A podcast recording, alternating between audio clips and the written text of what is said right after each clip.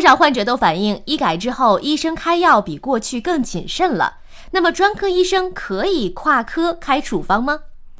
近日，北京市新出台的关于进一步改善医疗服务工作的补充通知当中规定，对于连续治疗、病情无进展且不需要调整治疗方案，包括药品剂量、时间的患者，专科医生可以根据其病情需要代开其他专科药物，并做好病历记录。这次新政出台之后，对于一些药物治疗方案长期稳定且药品种类较为简单的患者，专科医生可以跨科开处方。但是专家提示，跨科开药不能仅凭患者口述。比方说，有的糖尿病患者长期服用某种降压药来控制血压，那么他在看糖尿病时，医生是可以考虑同时给他开一些降压药的。但是必须要看到相关的病例记录，不能简单通过患者的口述来开药，因为患者对于治疗或者药物并不是很了解，有些药差一个字都会查出十万八千里。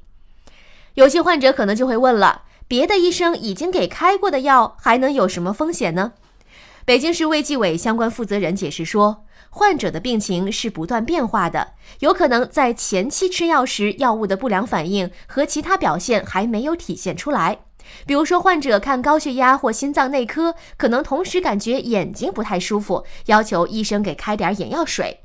眼睛的这种不适，有可能不是简单的眼睛不舒服所引起的。如果非眼科医生给患者开了眼药水，有可能会掩盖病情，甚至耽误治疗。如果因为非常规开药而出现用药风险，对医务人员来说压力是非常大的，这一点要让患者理解。本条音频来自北京日报。